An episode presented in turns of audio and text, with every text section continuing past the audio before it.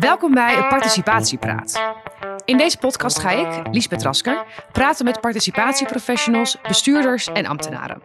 Ze zijn betrokken omdat ze allemaal, vanuit een andere rol, betere plannen en beter uitvoerbaar beleid willen maken. In deze podcast geven ze een kijkje achter de schermen van een participatieproject waar ze bij betrokken waren. Ze delen hun successen, maar ook de uitdagingen die ze zijn tegengekomen. Want goede participatie plannen en uitvoeren, dat is nog niet zo eenvoudig. Hoe zorg je voor onderling vertrouwen? Hoe maak je participatie toegankelijk voor zoveel mogelijk mensen? En hoe zorg je ervoor dat de inbreng van burgers echt een verschil maakt? Deze aflevering spreek ik met Sebastiaan van Niele. Hij is projectleider Stelseloptimalisatie Medische Rijgeschiktheid. Voor dit project werd een burgerconsultatie gedaan aan de hand van de Participatieve Waarde Evaluatiemethode. Een relatief nieuwe methode die Sebastiaan met veel succes heeft ingezet. Hij geeft ons een kijkje achter de schermen. Sebastiaan, wat fijn dat je hier tegenover me komt zitten. We gaan het vandaag hebben over participatie. Kun je even vertellen wat jouw functie is om te beginnen? Ja, ik ben dus Sebastiaan en ik werk voor de afdeling Verkeersveiligheid van het ministerie van Infrastructuur en Waterstaat. Mm-hmm. En daar hou ik me bezig met het onderwerp medische rijgeschiktheid. Ja. En vorig jaar ben ik projectleider geweest van het optimalisatietraject medische rijgeschiktheid. Daar gaan we sowieso nog meer over hebben. Maar eerst even, kun je heel even medische rijgeschiktheid neerzetten? Waar hebben we het dan over? Ja, dat klinkt natuurlijk als een moeilijk ambtelijk woord, medische rijgeschiktheid. Maar eigenlijk betekent het gewoon of je dus geschikt bent om te kunnen autorijden. Ja. Wat het woord eigenlijk al zegt. En of je misschien een aandoening hebt of medicatie gebruikt, waardoor het misschien minder handig is om te gaan autorijden. Mm-hmm. En het kan bijvoorbeeld zijn dat je minder goed ziet, of dat je misschien minder goed reageert door een bepaald pilletje wat je genomen hebt. Ja. En dan is het toch minder verstandig om te gaan autorijden. Of misschien beter dat je onder voorwaarden dan alleen maar kan autorijden. En wat is er aan de hand met deze medische rijgeschiktheid? Ja, of wat was er aan de hand? Ja, wat was er aan de hand? Dat is inderdaad misschien een goede vraag om mee te beginnen. Waarom we inderdaad ook dat traject zijn gaan doen. Ja. Want er zijn in het verleden problemen geweest bij het CBR. Mensen moesten lang wachten voordat ze voor de medische keuring konden komen. Mm-hmm. Dus ze moesten ook lang wachten op hun rijbewijs soms. En dat was natuurlijk een hele onwenselijke situatie. Ja. En daar zijn ook vragen over gesteld in de Tweede Kamer. Ja, en wanneer speelde dit? Ongeveer rond 2018, 2019. Okay. Eigenlijk was de reden dus dat het CBR gewoon problemen had in de bedrijfsvoering. Ze hadden een nieuw computersysteem. Ze waren bezig met een reorganisatie. En dat leidde gewoon tot lange wachttijden. En dat was heel vervelend voor mensen. Er werden in ieder geval kamervragen over gesteld, want de problemen liepen dusdanig hoog op. Ja, en toen is er dus een onderzoek gedaan. En dat onderzoek is in 2020 gereed geworden. Dat is ook naar de Kamer toe gestuurd door de minister van de Infrastructuur en Waterstaat. Mm-hmm. En tegen die tijd waren de problemen eigenlijk bij het CBR in ieder geval ze werden opgelost, om maar zo te zeggen. Dus het ging echt heel erg de goede kant op met het CBR. CBR had eigenlijk oplossingen gevonden voor de problemen die eerder speelden. Zelf al, dus zonder verdere inbreng van jullie? Nou ja, inderdaad. De minister heeft dat ook wel aangegeven, dat het wel interessant is om te kijken naar dat rapport. Hè? Om serieus naar de conclusies te kijken. Want het is toch wel interessant of als we nog wat kunnen verbeteren aan het stelsel medische rijgeschiktheid. Want wie weet kunnen we het dan nog beter doen. Nog risicogestuurder, zoals wij dat vaak willen. En wat we met risicogestuurd bedoelen is eigenlijk dat we zo gericht als mogelijk met een maatregel willen komen. Mm-hmm. Zodat we de daadwerkelijke risico's voorkomen. En niet onnodig veel mensen belasten met de maatregel. Want dat is natuurlijk niet risicogestuurd. Dat was ook de conclusie van het rapport. Dat het huidige stelsel best wel risicogestuurd is. Maar dat er een aantal aanbevelingen mogelijk zijn. En ze hebben dus een aantal tips gegeven van wat je zoal zou kunnen doen. Kun je daar een paar kleine voorbeelden van geven? Wat voor aanbevelingen komen er uit zo'n rapport? Ja, daar kan ik wel een aantal van noemen. Bijvoorbeeld wat ze hebben gezegd is dat je die 75-plus leeftijdskeuring, dat je die misschien zou kunnen afschaffen.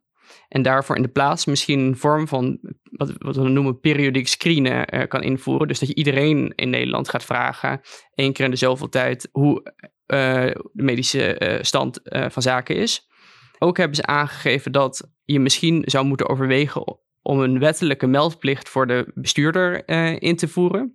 Dus dat betekent dat je verplicht wordt als je rijbewijs hebt om je te melden als je een bepaalde aandoening hebt. In plaats van dat je je mag melden. Nu is de situatie zo dat je je mag melden bij het CBR als je twijfelt over je gezondheidstoestand. Ja. Dat noemen we eigenlijk een morele meldplicht op dit moment. Ook gaven ze aan dat je misschien een andere rol voor de eigen arts zou kunnen kiezen. Omdat de eigen arts misschien heel veel weet over de patiënt. Mm-hmm. En dat wel heel nuttig kan zijn om voor de verkeersveiligheid. Ja, best duidelijke aanbevelingen ook, toch? Ja, maar wat nog wel een vraag was, van hoe ziet dat dan concreet eruit, die maatregelen? Van hoe moet je dat dan echt gaan invoeren? Want er waren suggesties, maar nog niet helemaal uitgewerkt. En sommige suggesties kon je ook eigenlijk nog op verschillende manieren uitwerken. Hè? Toen heeft de minister eigenlijk gezegd van om goed te kunnen beoordelen of er draagvlak voor is, of het haalbaar is en uitvoerbaar is, moet je eigenlijk het eerst nog wat meer uitwerken. En daarbij wil ik ook eigenlijk de hele samenleving betrekken. Ik wil een maatschappelijke consultatie, zoals ze dat dan mooi noemen. Dit is waar de participatie om de hoek komt kijken. Inderdaad. Dat wilde de minister nadrukkelijk. Dus daar zijn we in 2021 mee gestart. En waarom is het dan juist bij dit onderwerp zo belangrijk dat die burgerparticipatie een rol kreeg? Omdat, denk ik, het heel veel mensen raakt toch wel ingrijpend. Het rijbewijs is voor veel mensen echt heel belangrijk. Ja. Het is een manier om mee te doen in de samenleving, om te kunnen werken. Of als je wat ouder bent misschien om naar de kleinkinderen te kunnen, om boodschappen te kunnen doen. En als je dat niet meer hebt, dan wordt je wereld meteen een stukje kleiner. En dat kan hele vergaande gevolgen hebben, ook voor je inkomsten, als je je werk misschien niet meer kan doen.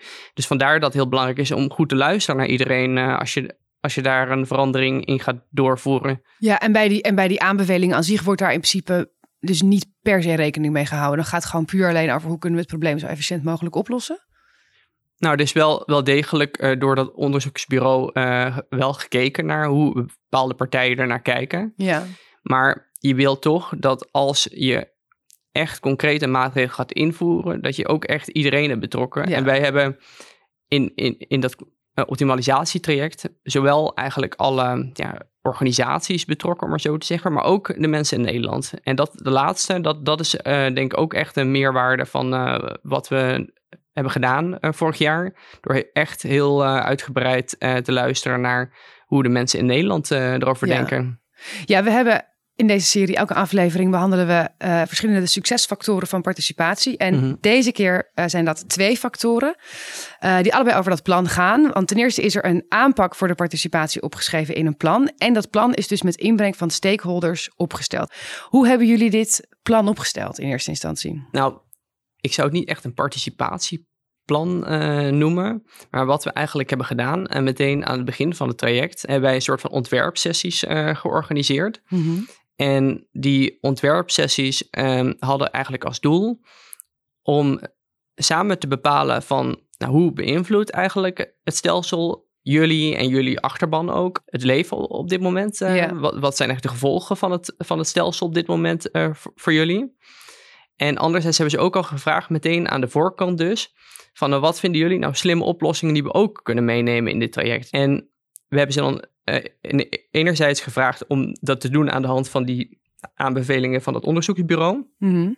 En we hebben ze ook gevraagd om vanuit verschillende perspectieven oplossingen aan te dragen. Dus we hebben ze een beetje proberen uit te dagen tijdens die sessies. En hebben gezegd van denk nou eens heel erg vanuit de eigen verantwoordelijkheid van de burger. Wat zouden dan slimme oplossingen zijn? Mm. En we hebben ze ook gevraagd van stel dat je als overheid vooral een hele sturende rol wil innemen. Wat zouden dan slimme oplossingen zijn? Omdat dat een beetje de balans in dit onderwerp is. Ja. Van enerzijds de eigen verantwoordelijkheid van de burger. Dus de burger die zelf ervoor zorgt dat hij veilig gaat autorijden. En anderzijds de overheid die juist heel iedereen aan het controleren is, aan het kijken is of iedereen wel veilig aan het verkeer kan deelnemen. Ja. En dat zijn 2 uitersten een beetje. En wij hebben dat gevraagd aan ze en dat heeft dus allerlei opties opgeleverd. En die opties hebben we ook allemaal meegenomen weer in het vervolg. In de raadpleging, de nationale raadpleging die we daarna hebben georganiseerd. Voor dit participatieproject is er goed nagedacht over inclusiviteit. Maar waarom is het nou zo belangrijk om inclusieve participatieprocessen te hebben? En op welke manier kunnen we een participatieproces inclusiever maken? Elke aflevering kijken we naar één van de publicaties van het kennisknoop.participatie. Zij hebben allerlei handige handreikingen en snelstudies gepubliceerd, waarmee je jouw volgende project tot een groot succes kunt maken. Elke aflevering kijken we naar één van die publicaties en deze keer is dat de snelstudie Participatie en Inclusiviteit. Veel burgers willen invloed uitoefenen op besluitvorming en zijn bereid om te participeren, maar lang niet allemaal. Sommige burgers hebben daar helemaal geen behoefte aan of zijn überhaupt niet in staat om te participeren. In elk project is er daarom sprake van in- en uitsluiting. En het is goed om hiervan bewust te zijn, zodat je actief aan de slag kunt met het inclusiever maken van je project. Als we het hebben over inclusiviteit bij participatie, dan denken we vaak meteen aan inclusiviteit bij het proces. Konden alle burgers participeren? Was de werkvorm toegankelijk voor verschillende groepen? Maar er is ook nog een tweede vorm, namelijk inclusiviteit bij de uitkomst. Het is belangrijk om erop te letten dat de uitkomst niet alleen gunstig uitpakt voor de participanten, maar juist voor alle groepen. Ook de groepen die niet participeren. Een inclusief proces is daarmee niet een garantie voor een inclusieve uitkomst. Het is belangrijk om deze beide vormen van inclusiviteit goed in de gaten te houden. Dus het is belangrijk om je participatieproject zo inclusief mogelijk te maken. Gelukkig hebben we ook daar wat praktische tips voor. Zo is het bijvoorbeeld slim om verschillende participatie-instrumenten en werkvormen in te zetten. De een wil meedoen in een adviesraad en de ander wil juist liever anoniem een online enquête invullen. Door deze vormen te mixen bereik je een divers publiek. Ook is het belangrijk dat je als organisator van participatie een goede houding aanneemt. Een houding die inclusiviteit aanmoedigt bestaat meestal uit openheid, bescheidenheid, kwetsbaarheid en gelijkwaardigheid. We noemen dit ook wel de genereuze grondhouding. Als organisator moet je je dus niet verheffen boven de deelnemer, maar juist benadrukken hoe belangrijk de bijdrage van alle partijen is. Zorg dan ook dat er ruimte is voor reflectie. Blijf niet vastzitten in kaders en methodes, maar reflecteer met participanten op wat er is gebeurd en gebruik de ervaringen om het proces te blijven verbeteren. Zo kun je gaandeweg bijsturen waar nodig en uitsluiting proberen te voorkomen. Met deze praktische tips kun jij jouw volgende project zo inclusief mogelijk maken. Je kunt de tips uit deze snelstudie nog eens nalezen op kennisknoop.participatie.nl/publicaties. Ja, en hoe hebben jullie dat vervolgens gedaan? Want inderdaad, dan komen de burgers op een gegeven moment in beeld. Wat dan? Dan heb je allemaal mensen aan voor wie het inderdaad gaat. Hoe gaan jullie die goed betrekken? Wat voor methode gebruik je dan? Ja, we hebben dus in dat eerst dus eigenlijk alle organisaties betrokken. En die hebben ook al aangegeven, we gaan met die nationale raadpleging komen straks. Ja. Dus die opties die jullie nu noemen, die gaan we zoveel mogelijk, als ze dus enigszins erin passen, meenemen. En daar hebben we echt heel veel ook meegenomen. En we hebben ze ook van tevoren de raadpleging laten zien en met ze doorgenomen. Van nou, dit is de raadpleging die we willen gaan verspreiden. En we willen het eigenlijk jullie hulp willen we daar ook hebben daarbij nodig. Want ja, wij willen eigenlijk dat de mensen die het meest met dit onderwerp te maken hebben, dat die raadpleging ook gaan invullen. Zodat we echt weten wat de mensen ervan vinden. Ja. Dus we wilden het eigenlijk een beetje, ja, iets van ons soort van, in ieder geval dat we er hetzelfde over dachten allemaal. Dat we op die manier gingen doen. Dat was ons streven wel. En nou, we hebben dus uiteindelijk een website gebouwd, of laten bouwen, wat eigenlijk een soort van vragenlijst is, maar wel een soort van slimme vragenlijst. In die zin dat je daarop al die maatregelen zag, maar dan had je een soort van budgetje, dus een bepaald geldbedrag wat je ter beschikking had. Ja. En dan kon je eigenlijk kiezen welke maatregelen je graag zou willen inzetten. En dan zag je metertjes lopen. En op die metertjes zag je dan de gevolgen van die maatregelen. Voor bijvoorbeeld de verkeersveiligheid. Of wat het voor het CBR zou betekenen. Of wat het voor de portemonnee van de burger zou betekenen. En ook het aantal verkeersdoden wat het minder naar schatting zou opleveren. En op die manier konden mensen dus ja, echt een overwogen keus maken. Althans, we probeerden de informatie mee te geven om echt een overwogen keus te maken. En je zag dan ook wel, dat hebben we dan van het bureau dan later gehoord, dat mensen ook wel hun keus dan soms net wat anders hebben gemaakt doordat ze die informatie kregen. Dat ze misschien zagen dat het maar 1 verkeersdode minder oplevert, maar wel echt gigantisch duur is of zo. Ja. Dus dat vonden we dan wel interessant om te horen. Maar die methode hebben we dus ingezet. En dat heet de Participatieve Waarde Evaluatie, die methode. Hoe hebben jullie die methode uiteindelijk ontwikkeld verder? Ja, we hebben dus de raadpleging ontwikkeld met een bureau dat een start-up is van de TU Delft. Het heet Populitics. Mm-hmm. En zij zijn eigenlijk gespecialiseerd in Nederland in het inzetten van die methode, de participatieve waarde-evaluatie. En met die methode probeer je eigenlijk de burger op de stoel van de bestuurder te zetten. En ik begrijp dat dit een relatief nieuwe methode is. Waarom hebben jullie voor deze gekozen? Nou, volgens mij is die dus inderdaad niet zoveel ingezet in Nederland. Wat we erg vonden aanspreken, was dat je mensen echt goed informeert over de maatregelen. Dus heel transparant bent als overheid. En ze dus op een hele eerlijke manier naar hun mening vraagt, door ze alle informatie te geven die wij eigenlijk ook hebben.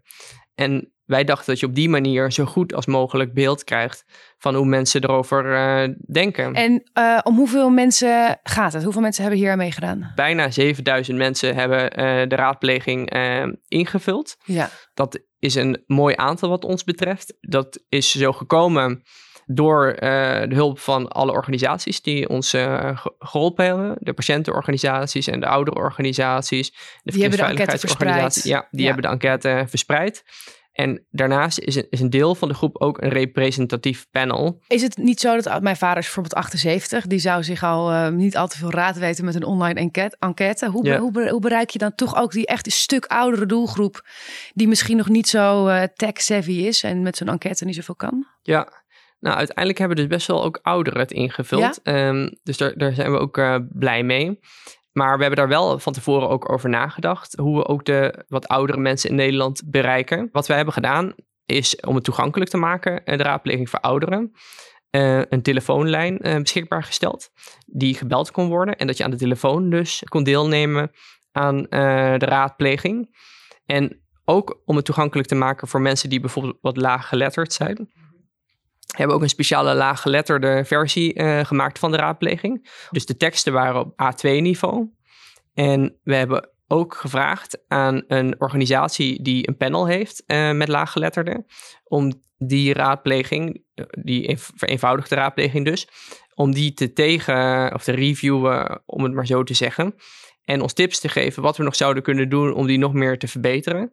En dat hebben we ook meegenomen. En uiteindelijk is die vereenvoudigde versie van de raadpleging ook bijna 500 keren ingevuld. Ja. Wat is in jouw mening of in jouw visie eigenlijk meer in je ervaring de motivatie voor mensen om daar aan mee te doen? Aan de raadpleging? Ja. Nou, ik denk dat veel mensen graag vanuit zichzelf willen meedoen als je te maken hebt met het onderwerp. Omdat ja, het kan ingrijpend zijn op je leven. En daardoor heb je daar denk ik automatisch een duidelijke mening over. En ik denk dat je dat graag wil laten horen. En ik heb ook wel veel mensen gehoord in mijn directe omgeving die zeiden, nou, dat is ook wel een hele mooie manier om een keer je mening te mogen geven aan de overheid. Dat hoor ik niet zo vaak, dat je op zo'n manier bevraagd wordt, uitgebreid aan je mening. Die kreeg ik ook wel terug uit mijn omgeving. Dat vond ik wel heel leuk om te horen natuurlijk. Ja, dat snap ik. Ja. Jullie hebben uiteindelijk dus die raadpleging gedaan. Er kwam heel veel input uit. Wat doe je daar dan mee? Hoe kijken jullie daar dan naar? Nou, daar is dus een rapport uitgekomen. Een heel dik rapport van dat bureau die ons geholpen had bij de raadpleging. En dat heeft ons echt hele interessante conclusies kwamen daaruit naar voren. Het heeft ons echt ontzettend veel geleerd. Waren er conclusies die jullie echt niet hadden zien aankomen, die echt heel verrassend waren? Kun je daar een voorbeeld van geven? Wat ik best wel verrassend vond, want ik wist gewoon echt niet wat er van tevoren uit zou komen. Maar een van de opties was om de 75+ leeftijdskeuring af te schaffen. En nou, ik had toch wel het vermoeden dat die misschien onder een deel van de bevolking wel populair zou zijn. Misschien vooral onder ouderen. Mm-hmm. Maar dat bleek niet zo te zijn. Mensen vonden dat eigenlijk een mooi vangnet. En zelfs onder de oudere populatie van de raadpleging was dat niet per se iets wat ze graag wilden afschaffen. Nee. Dus dat vond ik een hele interessante. Een andere die ik niet... dat vond ik een frappante conclusie. Dat een groot deel van de mensen die deel hebben genomen aan de raadpleging denkt dat de ander niet altijd eerlijk is over de gezondheid naar het CBR toe. Dus om het maar populair te zeggen, dat mensen misschien liegen. Mm-hmm. Nou, dat vond ik wel een interessante. En ook iets wat ik dus nog niet wist voor de raadpleging, was dat veel mensen voor best wel sturende maatregelen vanuit de overheid zijn. Dus mensen zijn een voorstander, met grote percentages, voor een meldplicht voor de bestuurder. Ja. Ook een meldplicht voor de arts was een populaire. Dus dat de arts verplicht is om een melding te maken bij het CBR als bepaalde aandoeningen worden gediagnosticeerd.